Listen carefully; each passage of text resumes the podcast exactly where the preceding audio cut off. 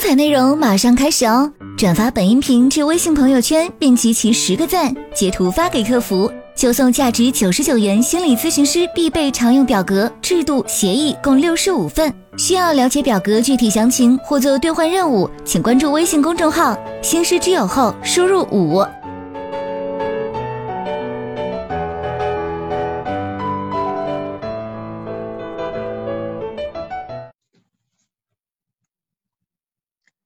老师到了没有？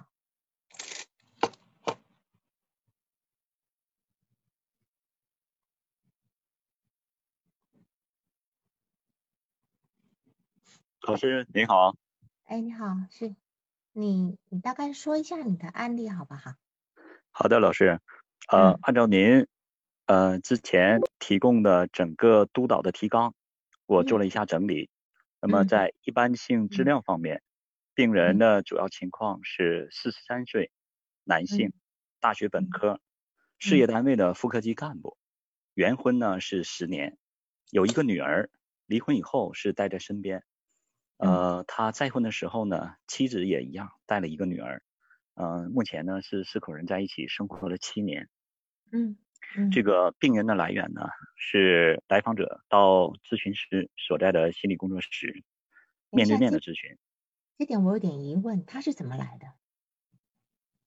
他是从什么途径来的？哦，是是这样的，那个嗯我所在的这个心理工作室，呃，哎来访者到我们工作室来，然后那个咨询师分配我对他做的这个呃好整个咨询。嗯，好，那我理解，好，然后再来，嗯嗯，好的。呃，在第一次咨询的时候吧，是来访者的妻子陪同他一起过来的。嗯呃，整个呢，这个经过这个来访者的这个嗯叙述吧，我感觉嗯。到了他主要的这个呃前来咨询的原因啊，是自己目前的这个呃情绪非常的焦虑，呃，根本性的原因认为啊自己是存在一种不受控制的抓狂状态。嗯嗯嗯。对病人呐，第一印象的这个描述呢，首先我感觉到了他是心脏非常的不舒服，呃，相当于啊这个焦虑的情绪出现了躯体化的症状，呃，属于多化的类型。呃，进入到咨询室呢，就嗯、呃滔滔不绝的开始讲，嗯、嗯感觉呢是急于表白自己。那么在咨询的过程当中呢，问了他是否有过治疗史，这个是没有的。目前的情感状态、心态啊，还有病人是如何描述他疾病的，他这个本人是这样叙述的：他说最近一年的时间，感觉整个人都不好了，嗯嗯，可以说呢是属于内外交困的状态，单位呢干得不顺心，挨累也不讨好，情绪呢敏感，总是失控，跟父母啊发过几次脾气，跟妻子的关系呢也是越来越疏远。特别是来访前的三个月，嗯。心脏呢有时跳动二百多下，心尖疼，胸口闷，头也疼，身体呢很疲劳，眼睛干涩，啊、尿频无力，寝食难安。呃，在来访的前一天呢，早上和妻子吵了架，还动手打了妻子。嗯对于动力性诊断的这个假设和思考啊，啊，等一下呃，，咨询师认为等一下，等一下来访者，你等一下，那个呃，你等一下说这个部分哈，因为你的动力性诊断跟思考你写的非常详细，你写的非常详细。那么我担心你这个部分如果讲完了，哦，当动力性诊断思考是还好，但是你后面每一次的那个评估你就先别说好吗？你不是每一次有一个小结吗？是的，是的，是的，老师那个啊讲完可能就时间很多。那你的思考啊动力性诊断你说一下好了，嗯明白明白，懂了啊。这个动力性诊断呢，就是来访者的超我过高啊，感觉啊，他这个受道德化还有理想化的这个约束，应该是本我得不到满足，他的自我行动能力因为情绪的焦虑，已经这个出现了下滑，所以呢，无法那个协调啊超我和本我之间的这种呃这个嗯。关系，所以呢，产生了这个焦虑的情绪。那么治疗的设置，老师呢，我就按您说的吧，那个面对面咨询呢已经是九次了，每周是一次，每次是五十分钟，啊、是，那个每次的过程，老师我就略去了，啊、哎列举因为刚才对对对，好对对对，是的，你把。它个案背景说一下，好的好的，嗯这个从个人发展的角度啊，来访者从小家庭条件不好，嗯。但是呢，他自己感觉啊，得到父母还有姐姐的爱非常多。来访者呢，没有上过幼儿园，嗯。那么小的时候呢，他就是一个人被锁在家里，自己学习啊姐姐的课本。嗯，来访者提前一年上的小学，相比之下呢，比同龄的这些同学成熟的要晚一点。嗯来访者呢，喜欢与年龄大的女性交往。初一的时候呢，喜欢上了一个高年级的女孩，但是呢，他只是暗恋和表白，也不敢进行实质性的交往。高中的时候呢，来访者考上了全市最好的重点中学，也是与一个他喜欢的女生发生了一些误会，但是呢，他并没有主动的沟通。呃，最后呢，嗯、这位女生得了心理疾病，退学了。从那之后呢，来访者就出现了心理异常，情绪特别激动的时候啊，他就会进入一种不受控制的抓狂状态，就属于怒吼、咆哮，与平时啊是判若两人的。嗯嗯呃，当他出现心理异常之后呢，他的学习成绩啊也是跟着下滑，最后呢，高考也落榜了，只考上了一个自费的专科学校。嗯上大学的时候呢，他与一个高年级的女生也发生过性关系，因为家人反对就分手了。嗯来访者第一段婚姻，妻子呢比他大三岁，呃，在这个期间呢，与一个年龄小的单身女人发生过婚外情，后来分手了。他的第二段婚姻，妻子比他大六岁。那个在人际关系方面，呃，在家庭这块儿，他是很反感父母和姐姐对他的过度关心，原因是啊，呃，自己会产生一种呃成为累赘的这种感觉。那么在单位呢，对于领导交办的职责之外的工作，他很不愿意，但是呢，也是勉为其难能接受了。在单位啊，副科长的岗位干了七年，呃，经常加班儿，为其他人分担了很多的工作，但是没有人领情，嗯呃，评不上优秀，也得不到提拔，呃，总觉得自己在妻子、同学还有朋友面前抬不起头。为了证明自己呢，他在没有跟妻子商量的情况下，瞒着妻子贷款做投资，嗯、结果呢就是失败了，拆东墙补西墙的还钱，很焦虑。在知访关系这一块啊，就是移情和反移情这方面，实话实说，这个咨询师和来访者建立了比较好的这个咨询关系，但是来访者那个从来没有出现过疫情，所以在这一点上，什么意思呢？一定有疫情的呀。嗯，老师，我是感觉哈，他呢，实际上在认知这一块啊，当他情绪平复之后，实际上嗯他的认知水平是非常高的。就谈到一些问题的时候的观点呐、这个嗯哼，境界啊，比咨询师还要高。所以呢，就是对在交流的这个过程当中，他非常平静。老师，我自己啊也是百思不得其解，所以呢，我就感觉啊，他应该是属于最终暴露型的，就是把自己最终暴露型呢？嗯，他我想呢，就是说他真正的潜意识里的心理冲突，或者是他有意识啊，已经认识到了，但是他就是呃张不开嘴去告诉咨询师，所以咨询师想了很多办法，呃，所以呢也呃一直目前啊没有了解到他最终的这个心理冲突在哪里，嗯嗯。嗯、老师，我向您报告一下啊，咨询当中发生的几个重要时点吧。好，对他呢，相对来说比较，呃，我感觉情绪波动比较大的，一个是初中恋爱失败的时候，嗯。他说呀，这个，呃，这个考上重点高中之后啊，他是鼓足勇气，用写信的方式，向他自己喜欢的这个初恋表白了，嗯。但是啊，让人很费解，他的初恋也接受了他，但是这个时候他自己说又欢喜又忧愁，不敢继续啊交往，主动的就不再联系了。嗯哼，哎，然后呢，还有一个呢，情绪波动，就是高中恋爱失败了，他也解释了，他自己觉得啊，无论做多大的努力，也根本没有能力让对方幸福。嗯嗯呃，然后整个在咨询的这个过程当中，我发现了他特别喜欢跟年龄大的女性交往，嗯，对此啊，他是这样解释的：他说，年龄大的这个女孩子啊，人生阅历比他要丰富，能够包容他的难处，理解他的渴望，让他有安全感。嗯哼。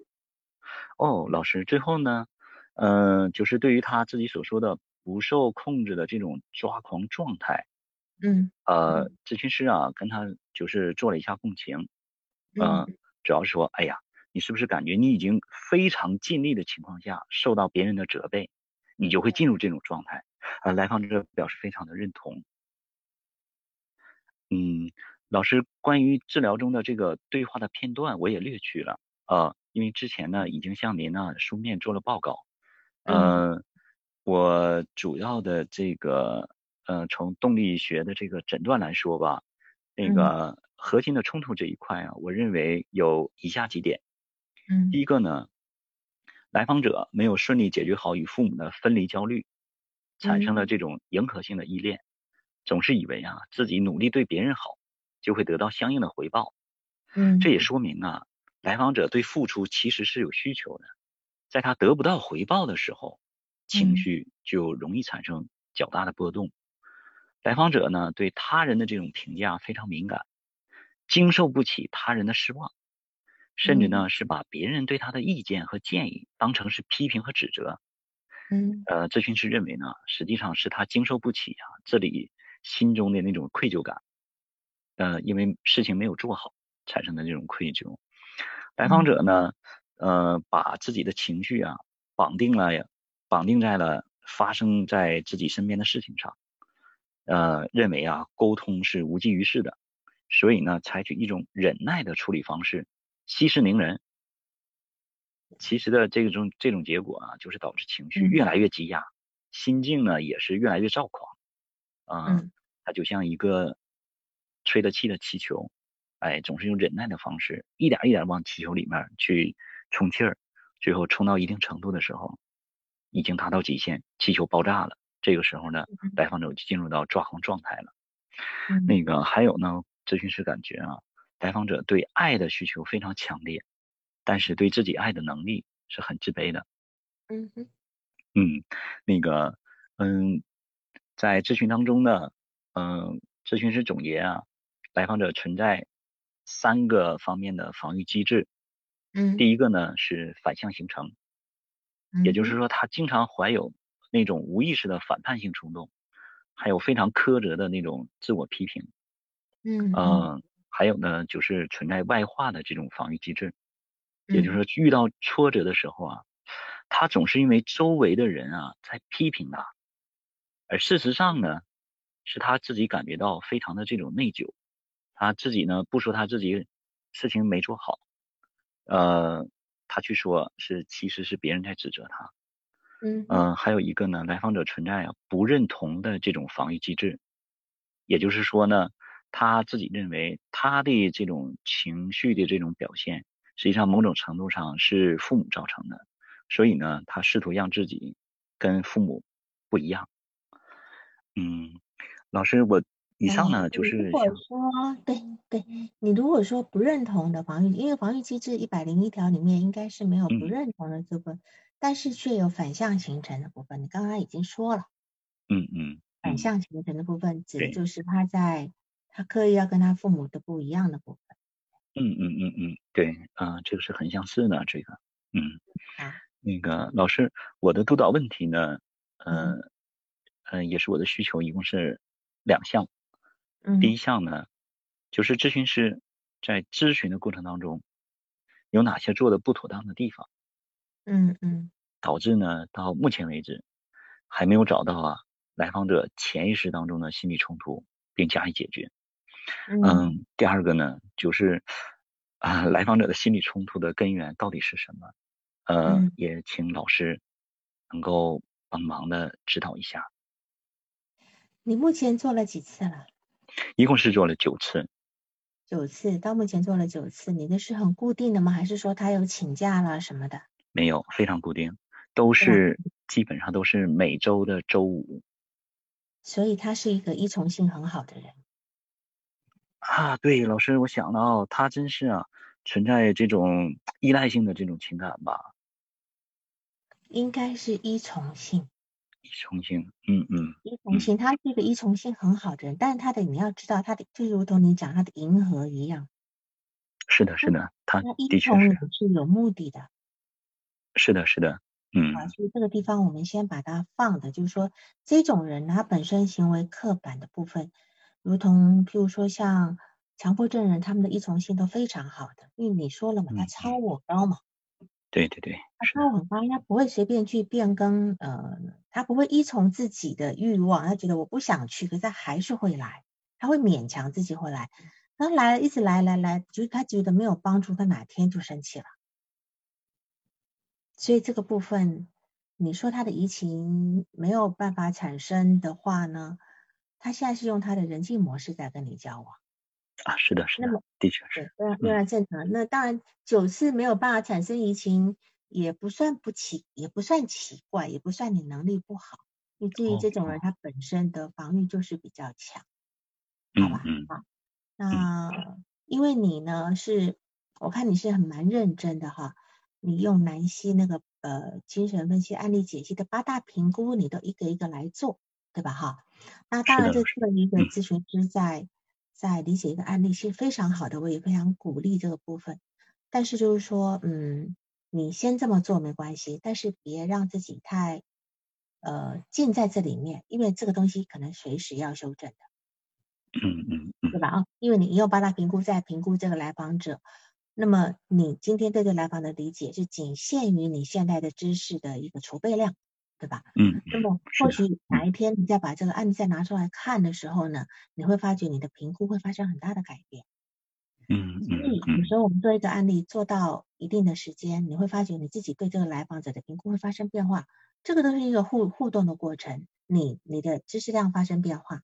你的理解发生变化，那当然他的前进的脚步也发生变化，所以你要在一个浮动的水平上，不要一开始做了一个什么样的诊断就在那个地方，这个会你的已知会妨碍你的未知，就说你已经知道的东西会妨碍你去探索未知的东西。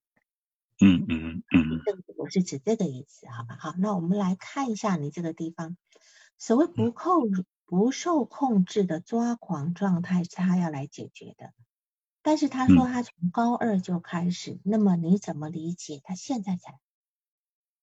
嗯嗯，我感觉老师哈，他这个他实际这个病程的时间呢是非常长的了，嗯，应该是从高二开始就已经出现心理异常了，直到他目前呢都已经四十多岁了。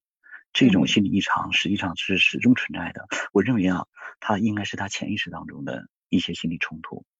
然后呢，他总是在刻意的去回避这种心理冲突。我想啊，这种心理冲突应该是给他带过非常巨大的那种不愉快或者是伤害吧。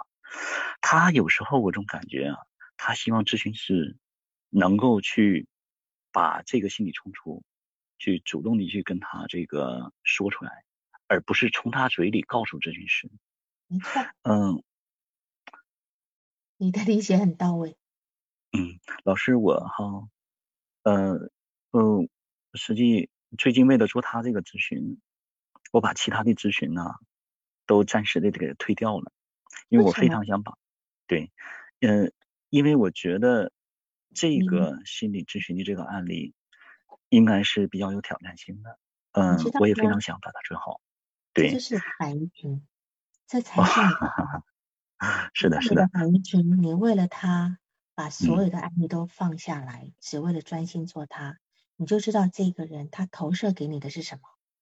嗯，啊，有时候吧，我呃老师，我们就打一个比喻哈。嗯。他在我面前呢，就是来访的时候，他可就像一棵生了病的树，嗯，然后呢，情绪啊，就是非常的这个摇摆，嗯，然后我把他这个情绪平静之后呢，也给他了一部分这个认知的这方面，然后促进他的这个内心。实际上最后啊，他的情绪啊都已经恢复平静了，嗯，恢复平静之后呢，他实际上我发现了，他是一个。应该来说，枝繁叶茂的这么一棵大树，只不过在这棵树里面有蛀虫。这个蛀虫，对这个蛀虫呢，实际它自己嗯让他很痛，但是他自己就是不告诉我，他就想让我这个咨询师给找到。你呢有很敏感的一个部分，可是这个部分呢，你必须从你的理论上去解释。所有我们对来访者的理解，如果不用理论来解释，你都是走不通的。是就是说嗯，你的理解，你的你的反感觉非常敏锐。首先第一点，你说你他所要的东西都要从你的嘴里说出来，他不主动告诉你，这是第一点。那么请问是什么样阶段的成长过程才会需要这样呢？你要从这个你的感受里面去理解他在哪个阶段。他今天不说，他要你说，是的，或者，是说他今天说不出来要你说。那么请问这一两这样的状况的来访者，他处于哪一个生长阶段？嗯，啊，嗯老师你会不会？珊珊说婴儿阶段就是还不会说话的孩子，还不会说话的孩子都让母亲来体会他要什么东西，我给你，对吧？嗯那么这是嗯他的第一个，有可能在婴儿阶段，就是还不能够言语的阶段，还有个可能是他处在一个跟他的照养者一个融合阶段。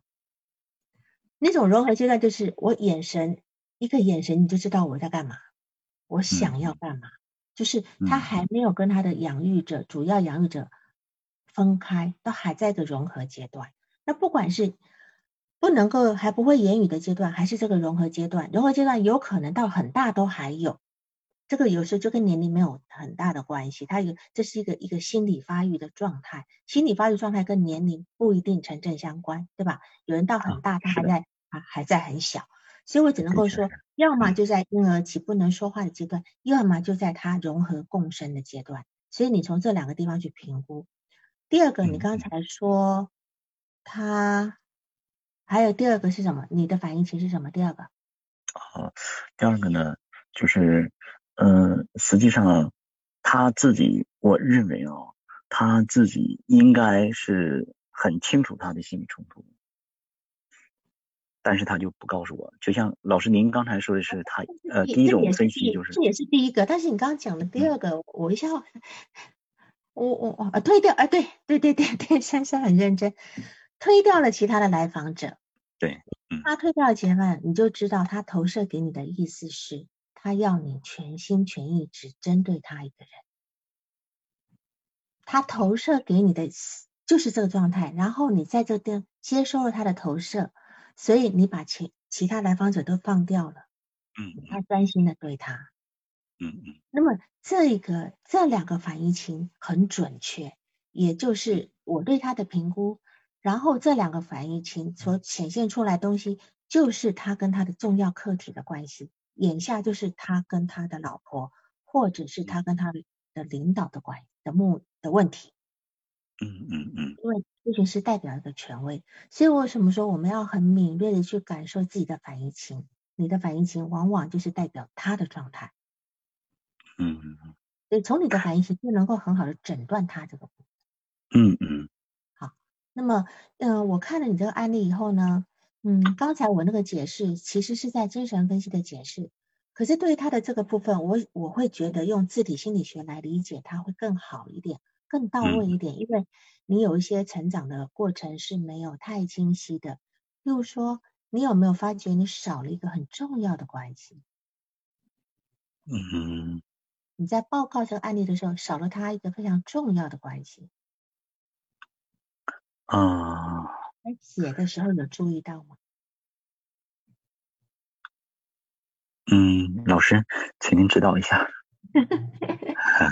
你都没有提到他爸爸，嗯嗯嗯嗯对嗯，，这里面没有他爸爸的事情，只有他只有讲到他会说父母父母，他是从来没有说到父。唯一一次谈到父亲的事情是指他必须每天打电话回家，否则他爸爸会担心他有意外。只有这个地方清晰的写了嗯“爸爸”嗯两个字，其他都没有提到爸爸。所以这是一个很奇怪的过程。当然，这一定是他带给你的，嗯嗯，你的忽略哈，你不是你的疏失。那么，唯一在一个这么弱的地方提到他爸爸，一个一个爸爸，有妈妈担心孩子出事，有这个爸爸在这个地方会一天不打电话回家，那么他对于他一天不打电话回家，然后家里就会担心他出事，他是什么感觉？嗯，他觉得他自己呀，呃，总是长不大，给这个父母留下的这个人印象，然后觉得自己是一种累赘。实际上，我感觉这个父母是很关心他的。正常的理解呢，应该来觉觉得，哎，这种爱呀，应该是非常浓厚的一种爱。但实际上呢，他不是，他觉得，哎，是不是你们这个当父母的，总觉得我不行啊，总觉得我还得天天让你们去担心我。是是，所以这就是他自卑的来源。因为他很自卑嘛，但是他从小成绩就很好，包括他。不愿意跟那个，就是放掉那个他表白，然后女孩子喜欢他那那那个那个部分。他说他因为自卑嘛，嗯，可是他说他在学校是一个很受瞩目的学生，而且成绩很好。他的自卑从何而来？对吧？除了有可能家里环境差一点外，那个时候家里环境差的人多了去了。那他又他又是成绩好的孩子，那自卑就一定是一个呃比较深层的心理原因。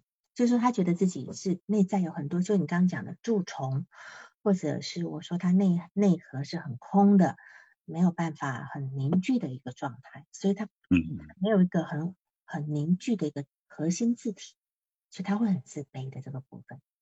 嗯，那么当然，这个人我是凭凭不管在精神分析上面，或者是在自己心理学上面，我都是把他呃诊断为自恋型人格。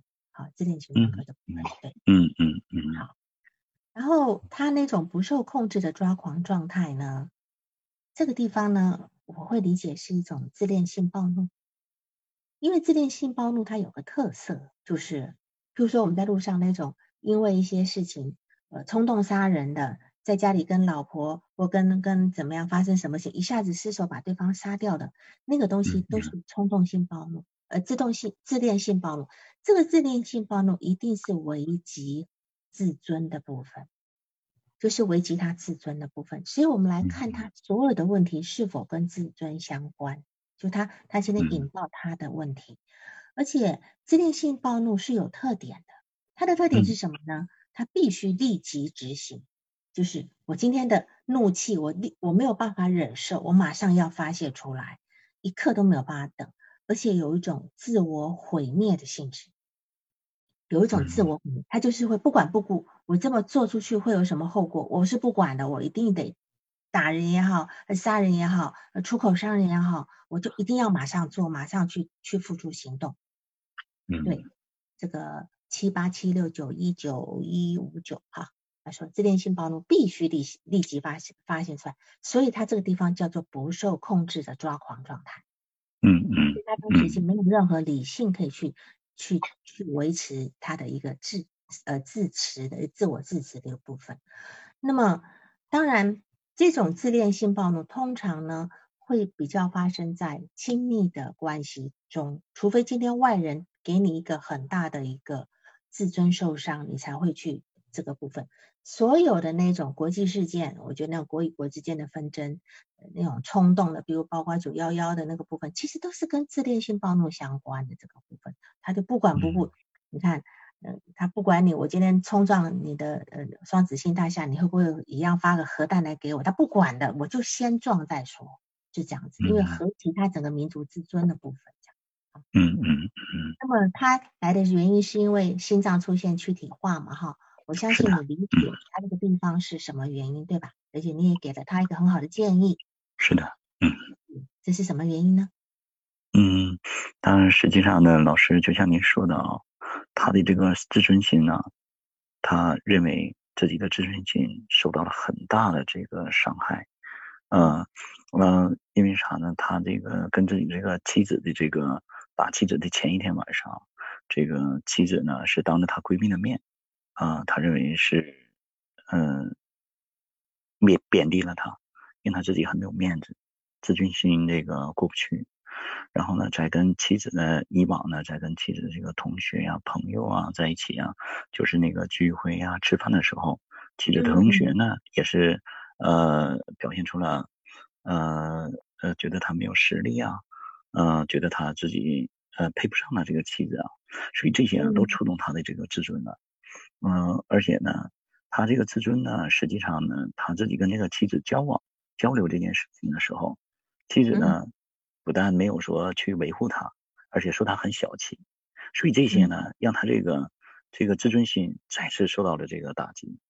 嗯，我想呢，对，就像您说的，本来呢就是那个，嗯，一件两件的事情，他都需要立即去，呃，把自己情绪释放出去。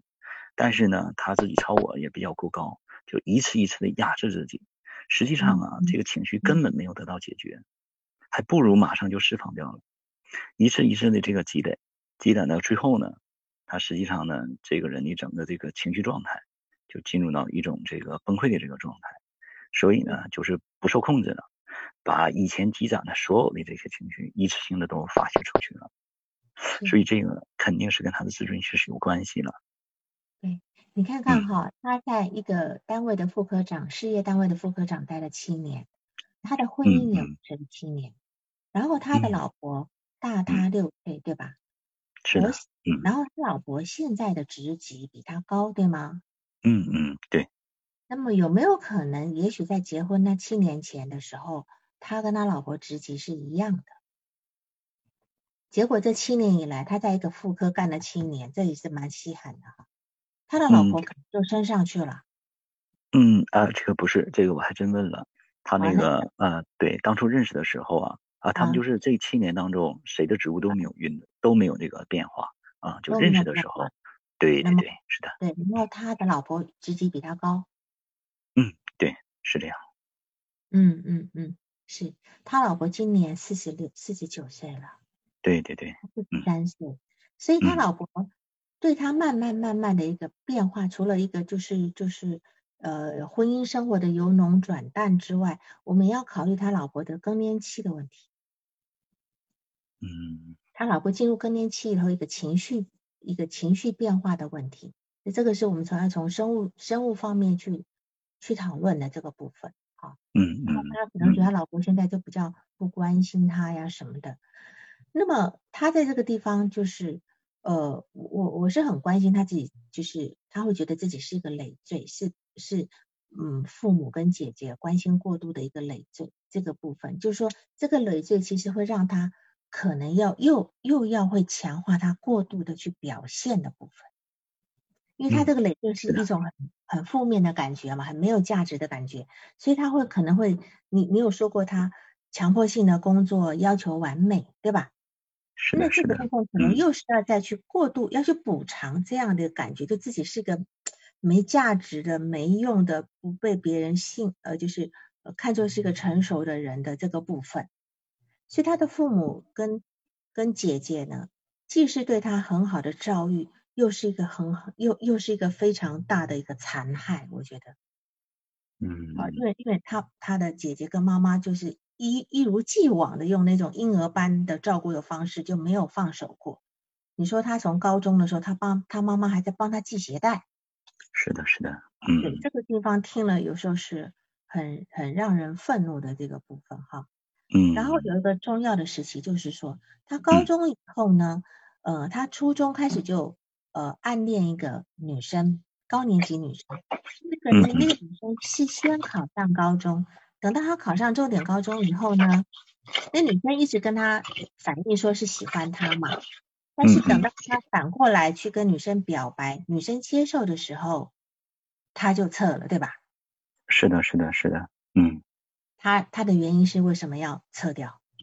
嗯，他自己，我想啊，还是自卑，自己觉得啊，那个还是没有能力，呃，去处理好这段感情。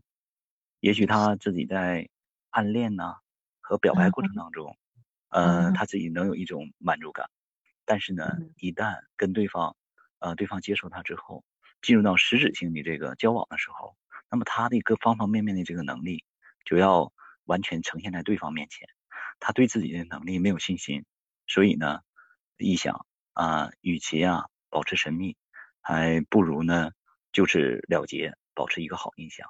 如果继续交往的话，嗯，有可能呢自己方方面面的表现不好，这样一来呢，把自己原先在对方当中一种好的那个印象，呃，也都给消失掉了。那他为什么能够有两段婚姻呢？其实如果他担心这样的话，他为什么有两段婚姻呢？嗯，怎么去解解释这个部分？嗯，我感觉第一段婚姻呢，也许是他自己，嗯，他自己也说了，他特别喜欢跟年龄大的女孩子交往对嘛，是啊，因为他交往他初对中也是交往高年级的呀，对他自己啊啊，对。对，嗯，对他。觉得啊，呃，他自己交往他是有需求的，他觉得对方应该是包容他的这种难处啊，理解他的这种想法，嗯、给他带来安全感。那么第一段婚姻呢，并没有达到他的这个需求，所以呢，他自己又再次去寻找能够呃达到他需求的这种情感状态。对所以他这边讲了四段情感，两段婚姻，一段初中的，一段高中的。嗯，嗯那么初中、高中他都是要么就逃开，要么就放掉，对吧？哈，是的，是的，你要去从这地方去细细的去理解这个这样的情感，他为什么有时候放掉，有时候就能结婚，然后又离婚。那么我在讲出，首先呢，他一旦被喜欢，他一旦被对方很喜欢的时候呢，他会觉得自己成为别人的负担，这是从他妈妈跟姐姐那边来的。嗯嗯对哈，那么这里的妥协是他宁可退缩，也不要成为情感负担。对，但是还有一个原因是什么呢？嗯因为他事实上不管他当时能力如何，后来呃成年之后能力如何，其实他是没有办法给别人幸福的。你能够理解嗯我的说法吗？他没有办嗯法给别人幸福，为什么呢？嗯因为他找的都是年纪比他大的，他要别人理解他的渴望，看到他的看到他的需求，还要理呃理解他的付出等等等等的。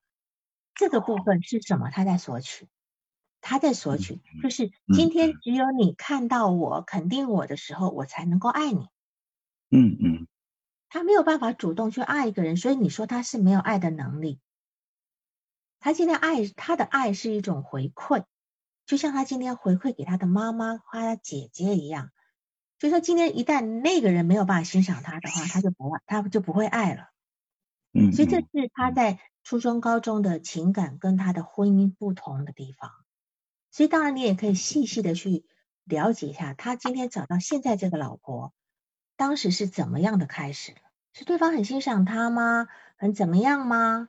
还是什么什么的，对吧？哈、嗯像他高中那个也是那个女孩子，呃，初中的是这个女孩子先喜欢他，对吧？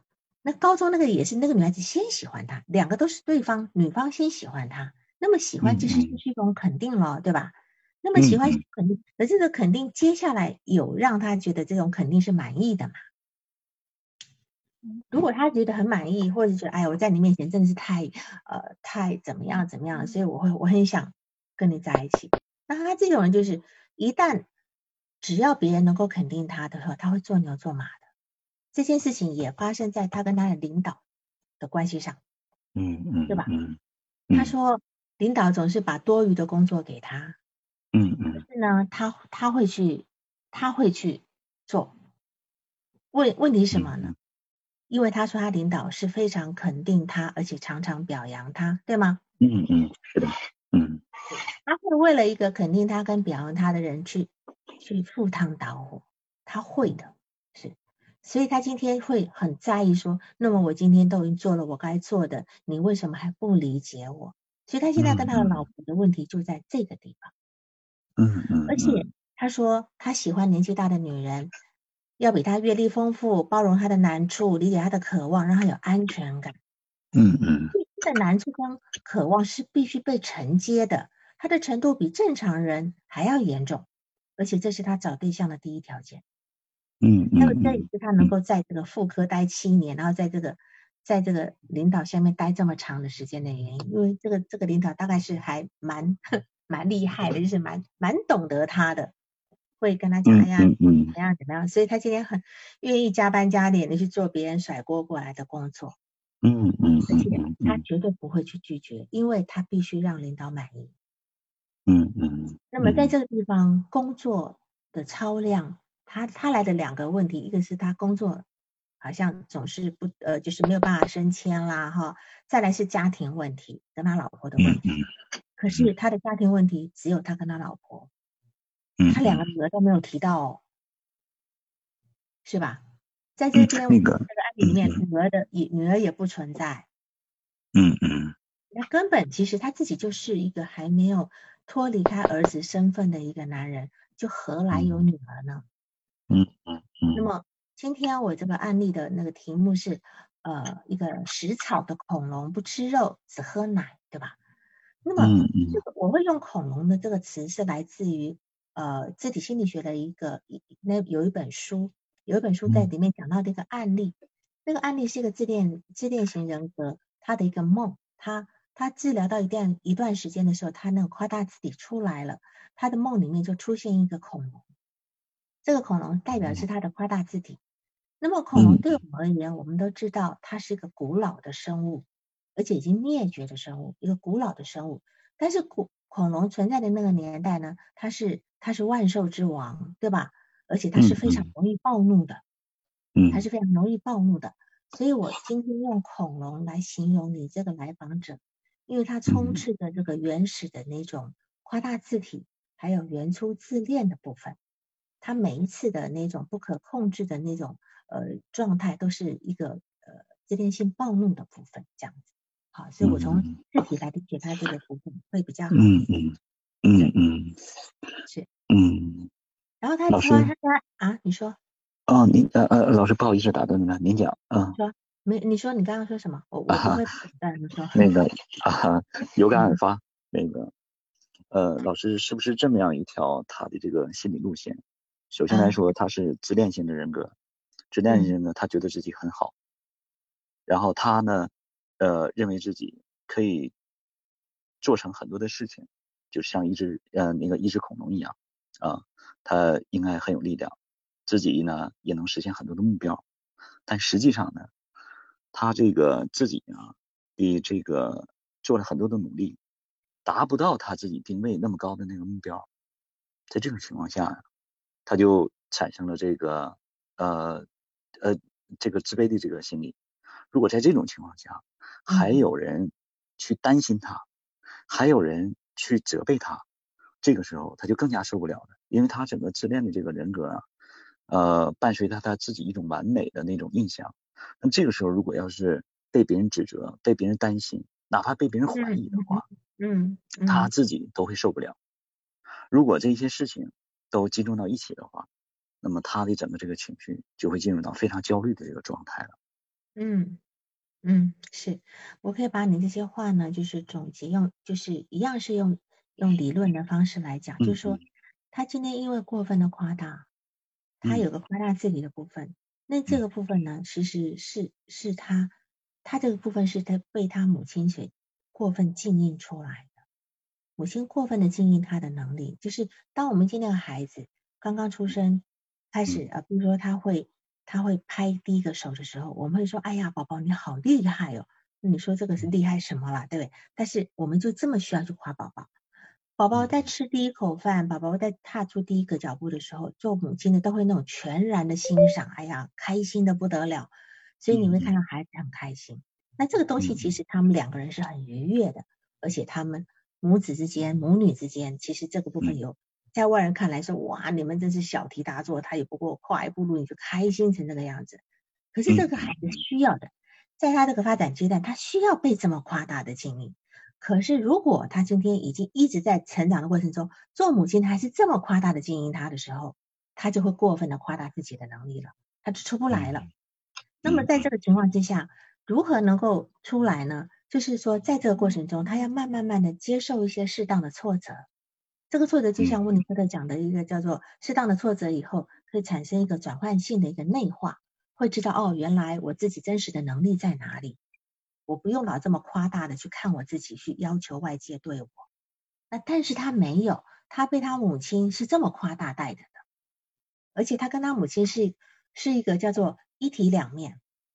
他呢，用脑子负责读书，然后他妈妈呢就负责体力劳动，两个人呢同共同欣赏他的优秀的学习成绩。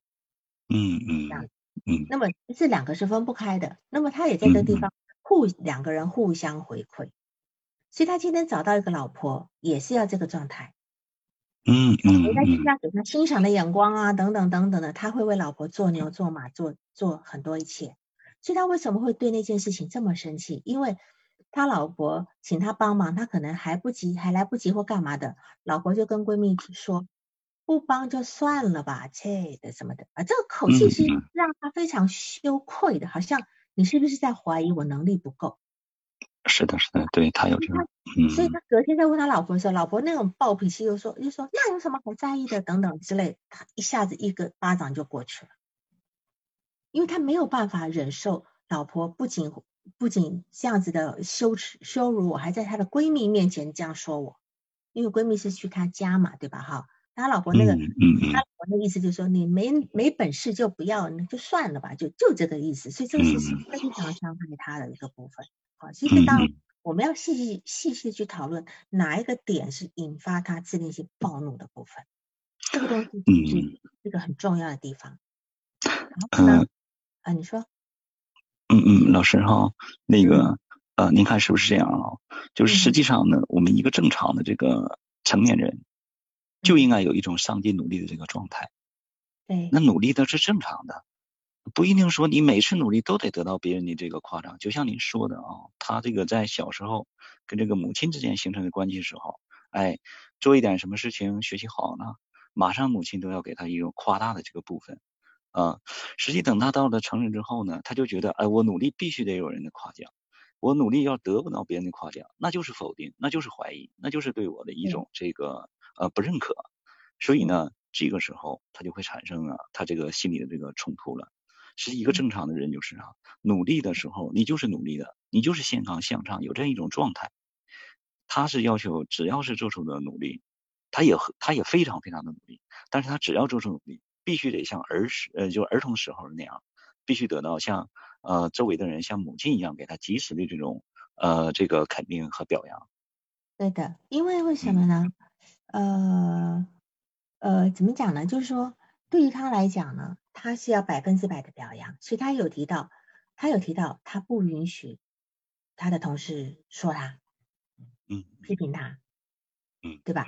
他他说呃什么你你讲了一句是什么什么可以，但是就是不允许同同事说他，嗯嗯这样嗯，然后他非常在意妻子的讲的几件事情，都都是觉得说在意妻子不在意我了啊自己怎么样的，就是他很在意这个部分，很在意的这个词就是妻子一定要在意他，就像你看你现在也很在意他，你非常的在意他，把其他的 咨询都放掉了。哦，是的，哦，真是反应型了，就相当于什么？老师，我们讲反应期吗？我要是我要是这么不做的话，那么咨询关系就会受影响了。呃，没没有，那那是你的反应情，他他也他也能感受到你对他的上心，所以他今天能够留在咨询里面，即便他到到现在还没有让你觉得说他好像很依依恋你或等等的。嗯嗯嗯嗯嗯。对，但是你确实已经做到他要做的那个在意的那个部分，因为他今天就是为了妻子已经觉得不在意我，越来越不在意我，他才开始崩溃的。嗯嗯嗯。所以他原来一直以来的，他觉得说，呃，我我妻子的妻子妻子让他觉得现在自己是不被需要的，没有价值的，然后不在意他的。嗯嗯。他是不能够接受批评的，他是不能够接受批评。那么。对这个部分，然后我我来把这个，嗯，怎么讲呢？呃，就说他目前来讲呢，呃，害怕被抛弃是不是边缘？边缘人格最重要的问题是害怕被抛弃，但他的问题不是边缘的问题，他的问题跟怕被抛弃是不不是一个同一个意思，他是他是害怕不被肯定，他需要很多的肯定，这样子。嗯嗯，那么那那些他不在意的人，嗯，得到过过分经验、缺少经验的或，而是这样子，过分经验跟缺少经验其实其实都会固着在夸大夸大字体阶段，都会固着在那个阶段。同样的，就是呃，就像精神分析讲的，过度过度满足跟过度剥夺都同样会停留在，比如说我们口欲期。过度满足就总在很满过分满足口欲，或者是在这口欲过度不被满足，我们都会停留在口欲期。同样的道理，哈，就刚有人在提问的这个部分。那么这个来访者呢，他今天会来的原因，是因为他四十三年来一直都有一个欣赏他的眼光，直到这半年多来三个月来，老婆慢慢在发生改变，加上他自己内在一直都没有升迁所产生的一个。呃，就是叫做虚心虚的部分，他会把外面的人看成是好像开始瞧不起他了这个部分，所以这时候是他来的一个很主要的原因，这样子。那么我我说一下这个部分，你看他家里的小时候，他他们家吃高粱米就把米留给他吃，然后偶尔吃个饺子就把肉馅给他，其他人吃皮，对吧？那么请问在这个时候他爸爸在哪里呀？嗯，应该是呃，他们家里所有的人嘛，应该是他爸爸也是跟着其他呃，跟着妈妈呀、姐姐啊这么一起在做。不过老师哈，您说到这呀，我真是受启发了。实际上呢，在他小的时候，他并没有做多少努力，但是他得到家人对他反馈来的这种爱，包括反馈给他的这些肯定、呃赞美，这些都和他这个努力是不成正比的。所以呢。不需要努力就可以得到很多的。你看这么好的待遇，然后环境不好的情况之下，家里全力攻击他，连他爸爸的该有的地位都没有了，是吧？按理来讲，按理来讲，家里的排序要在。我们今天不管是讲呃讲这个萨提亚的治疗也好，讲家庭排列也好，这个序位是不能变的。这种待遇应该留给啊家里主要的劳动力。呃，就是对，不，除了劳动力之外，我们还有个辈分之分。就算他今天没有劳动，是个老老先生、老太太，我们还要尊他是是的，是的，啊最好就是有个备份，代际备份。其实这个孩子从小就被打乱了这个代际备份，那么他今天站在父母的肩膀之上，你说这个脚底下是空的呀？他一下子被拔那么高，你说他能不自卑吗？他又没有那个新的东西了，是的，是的，是的，脚底是空的这个部分，那么。在这个地方呢，嗯，我我我我我怕时间不够，我我把整个这个他的那个部分呢，呃，比较重要，我因为很多东西要做，但是我先把重要部分来讲一下，就是说他今天呢，他的爸爸不能够成为他一个理想化的对象。我们今天的人在成长过程中，我们需要母亲的敬意，那这个敬意有个过度消化的过程，慢慢慢慢减低，对吧？哈，然后呢，还有一个我们要去认同的理想，虽然。也许我到到了青春期，到初中，他他就开始发觉，原来我爸爸也不怎么厉害。可是，在我小时候，我还是要觉得我爸爸很厉害的。嗯嗯。在两岁、三岁、四岁的时候，我还是要觉得我爸。你看那些幼儿园的孩子，总要去跟人家比比爹，对吧？我爸爸会什么？那另外一个说，我爸爸又会什么？这个是他们很重要的一个理想化的对象，这样他才能够对自己是有理想的那个追求的。那这个人呢，他是有很大的抱负的，我要干嘛要干嘛，但是他没有，我我是觉得他就空有空有那个动力，他没有那个真正的方向，所以他在用自己心理学来讲的话呢，第一两集都出问题，第一集呢夸大禁意是过分的、过多的，没有转成一个合理的一个部分，哈，合理的夸大、合理的一个自恋，他没有从夸大自恋转成合理自恋。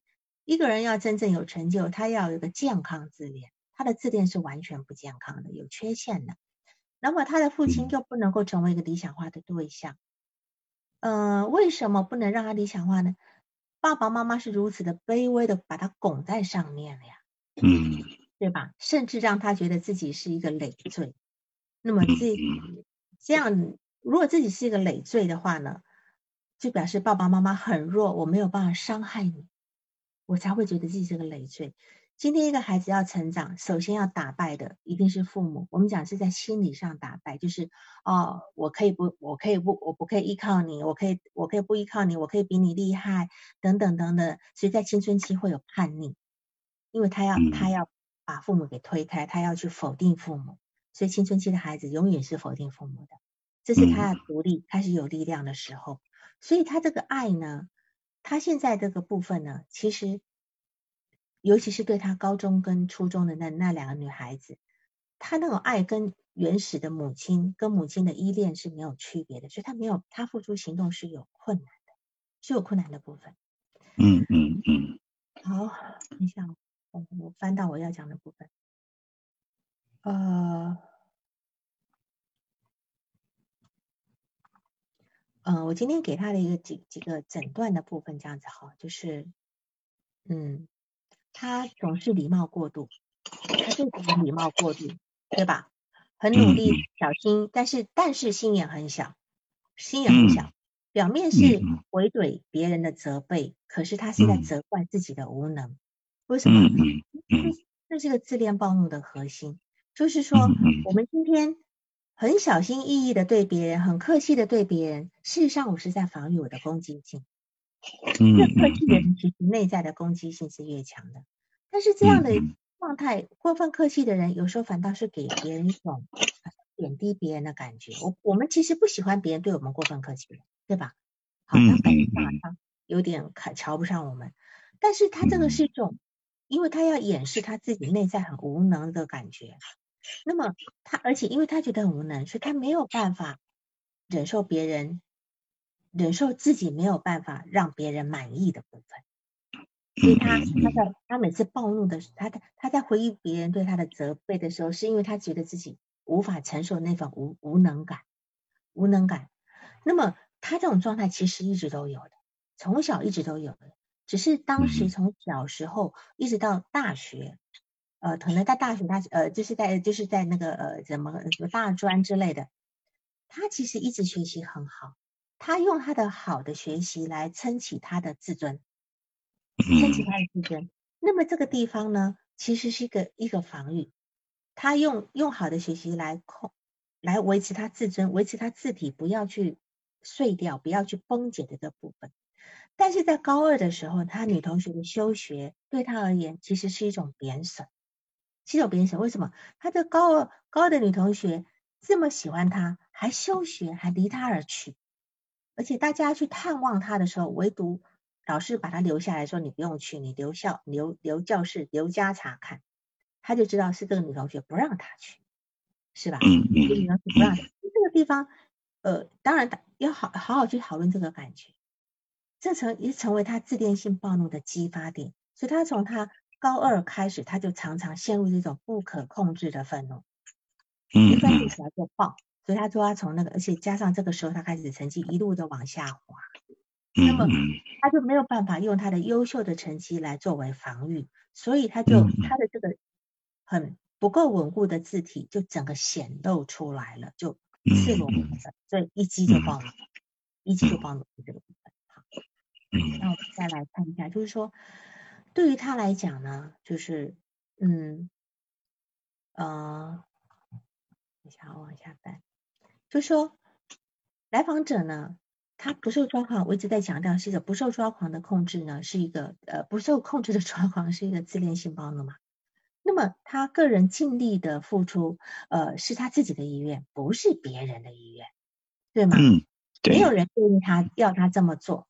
但是呢，他需要这么做，还觉得别人一定要回应他。其实这也是一个，如果用精神分析来讲，是一个分化不良的状态。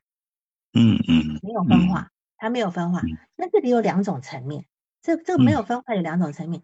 首先呢，就是他跟他早期抚养人的互动模式，就是双方尽力的互付出，然后也尽力的回应。我付出你回应，你付出我回应。他的习惯。那么第二种情形呢，是他的养育人呢是他的手跟脚，他是一个核心主体，养育人是他的手脚。那么只要他希望有什么结果，他的养育人都会替他去达成，就没有让他失望过的。嗯所以这就是一种更加没有分化的状态。嗯嗯嗯。第三种呢，第三种他的问题是来自于他从母亲，他从他妈妈的一种很欣赏的眼光里面呢。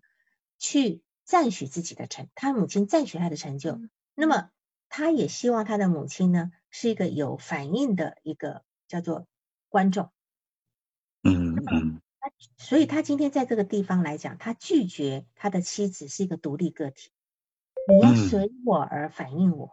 我今天有什么好表现，你要给我拍拍手呀，你要鼓励我呀。嗯嗯嗯嗯。第四点呢，是他对妻子的这种同调的这个静音需求太明显，那么也只能够说他这种夸大的那种程度的固着的程度呢，以及他对他妻子需要他需要他妻子去静应他这个夸大的这个部分呢，是非常强烈的。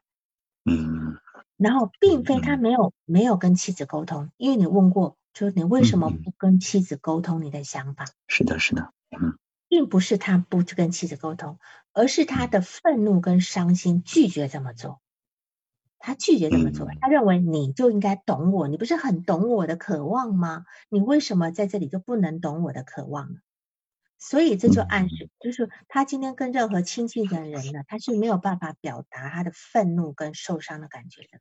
他不一定是一种压抑，到后来爆发，他没有办法表达，他没有办法表达这个愤怒跟受伤的感觉。所以呢，他所有的焦虑呢，所所他所具有的这个焦虑呢，是因为害怕不理解的反应所激起来的一个自恋性的暴怒。那么，也是对于一种，那这种自恋性暴怒是什么呢？是对于一种那种无助感。他当当他觉得他很无助感、很无能的时候，他就会暴怒。这是又在防御这个无能感的暴怒。那当然，那种无能感跟无助感是想要从另外一个人那里，比如说他妻子那边得到足够的共情跟足够的静音的部分，是这样。嗯嗯嗯。好，然后嗯。所以这个在夸大静音的这个部分呢，他的母亲给他一种无止境的夸大静音，但是却没有让他他去学习到怎么去忍受挫败、挫折，所以导致他是固着在原初自恋的部分上面。他说他自己可以努力的工作，也相信自己做的最好，但是不允许别人批评他。嗯嗯。对吧？所以他就在这个地方，因为一批评其实是正中核心的。因为所谓的好，所谓的做的很好，所谓的努力工，是他自己的感觉，别人不一定。他他的领导可能只是把他当成一个愿意工作的人，还不一定是觉得你真的做的非常完美，不一定，真的不，只是他领导非常理解他，能够好好的安慰他，他就能够努力的去工作这个部分。嗯嗯。好，那我再我省略多一点好了，其他不说了，我来说你的一个督导的问题。嗯，好的，老师。嗯。他今天你你今天在咨询问我说有什么不妥当的地方呢？呃，我觉得你今天不要急着面子他跟改变他的信念。嗯嗯嗯。因为现在目前没有能力接受他听到不跟自己意见不同的声音。嗯嗯，他还在忍耐的原因是他 他没有跟你发怒或者离开，他有可能离开，他有可能表现自恋性暴怒，他就是走开，这就是他的自恋性暴怒。他现在还在给你机会让他让他去共情到他的那个部分，所以你先共情到他，共情到他这个自恋呃这这个部分足够的时候，他会去说他真正内在的羞耻的部分，对吧？好，然后第二个来访者的心理冲突的根源是什么呢？其实也的确很简单，我刚才一直在说他的他的冲突的根源，冲突的根源也也讲到那个恐龙的意思，就是嗯嗯，恐龙是他的夸大字体，他今天这个夸大字体本来被很好的去经营了，可是他现在失去了，嗯嗯，就是我一直本来都吃的山珍海味，现在只剩下青菜萝卜了，我受不了了，嗯嗯，那我来找你，对吧？他来找你能够就是替代他妻子能够给他的经营的部分。嗯嗯，而且他他这个地方恳求肯定，觉得自己无所不能，那么对亲密关系的界限是缺乏的。他把他把对方当成他自己的一部分，所以他会他会找到那种总是能够看到他的需求，肯定他肯定他渴求的那个对象这样子。嗯嗯，所以这些都是发生在言语之外的部分。那么当然就是在精神分析说的那种融合的需求。嗯嗯嗯，好吧。所以他的问题根源只在于那样的静谧的眼光不在了。嗯嗯嗯，就是他一直来赖以为生的东西。嗯嗯嗯，好吧。所以后来他当然那个部分，他另外有个强迫性的工作要求的完美，都是在巩固他字体的部分。那么在除了他的妻子不再给他一个欣赏的眼光，他的工作其实也遭受到一点，就是本来如果妻子够够欣赏他，他那样工作是没有问题的。嗯嗯嗯，已经不再欣赏他了，就连那就工作上也会也会增加他，成为他的压垮他的个骆驼的一个稻草，这样子。嗯嗯嗯，就像他小时候学习好，对吧？学习非常好，加上母亲的称赞，他今天外面的人际关系再烂都没关系。嗯嗯嗯，是吧？嗯，只要有那只要有那一帖那一帖药就够了。嗯嗯，老师哈，那啊那个呃呃，哎呀，已经超时了哈。老师那个嗯嗯，他这个嗯，我总是有一种直觉，他还是有事情没跟我讲。就像您说的啊，就是通过这个充分的这个共情啊，也许他会说出他羞耻的部分。对，因为我总是感觉啊，这个心理冲突这些哈，实际上老师您这分析的都非常透彻了啊。他什么东西啊，让他自己就是始终开不了口，还是说老师是我把事情想复杂了，就现在可以结束咨询关系了？嗯，远远没有吧？还是有。还是应该深入剖析，是吧，老师？远远远没有。实际我的同行啊，我也交流过，很多同行说，你看他的情绪也稳定了，然后他的这个整个认知啊也恢复了，自己也知道，哎，给这个妻子打气质也不对了，而且是啥？他现在恢复到自己这个正常这个状态时候啊，对世界的这个理解啊、认识啊，很多地方讲的比你咨询师都要好，讲的比你境界都要高。那这个人不就是回到一个正常的这个健康状态了吗？那应该是啥呢？呃，咨询师应该是想着如何去结束这段咨询关系了。就是我的有的同行啊，给我这种建议。他没有来的时候就比你比你还理解他自己，好吧？我们任何来访者都比我们理解我们自己。是啊。理解他自己。嗯。他的你讲的一些东西，不要你告诉他。你今天只不过在旁边给了一点力量，他能够恢复理性而已。他本来都知道的。那你现在，你现在要把这个理，要把这个支撑拿掉，他不又掉回去了吗？是啊，老师啊，有时候我都想着哈，他哪怕对我移情一次的话，就证明啊，真实的东西暴露给我。哎呀，可是他还是没有去那个。你你也你也别你也别。落入一个被他传染到一个自恋部分了，好吧？嗯嗯嗯，慢慢来。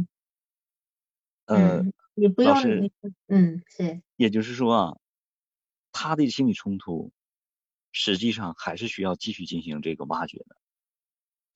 他肯定是。你不用你来挖掘，你呈现，你慢慢去共情他，让他去说他的这些部分，然后让他呈现就好。他会说出来的，好吗？嗯，好的，老师。嗯。这样好。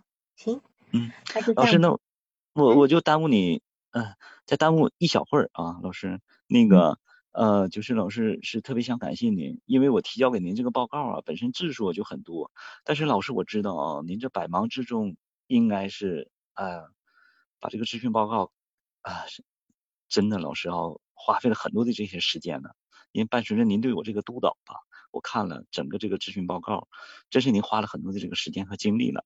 啊，非常感谢老师。嗯，实际老师，我非常喜欢您和您的这个督导的这个课程。实际上我已经那个我我已经预约五周没有预约到您了，所以今天非常高兴。再次感谢老师。好，行行好。那个清水玉书问说代偿结构建立了吗？他其实是一直用他的那个呃强迫性工作啦，要求完美的，其实是成为一个。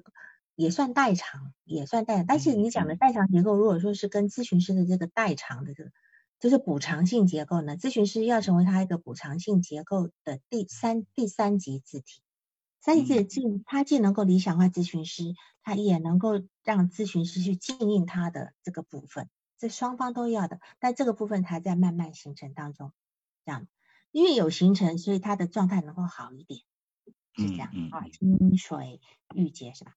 我刚回复你。好的，老师。嗯，我注意这点。嗯，好的，谢谢老师。好，就这样好，好，拜拜。好的，嗯，谢谢娜娜。嗯，好，拜拜。拜拜，哎。本次督导完毕，喜欢请留言或分享哦。需要报个案的老师，请查看我们喜马拉雅主页个人简介，也可以在微信公众号搜索“星师之友”，关注微信公众号后联系微信客服进行预约报个案，完全免费哦。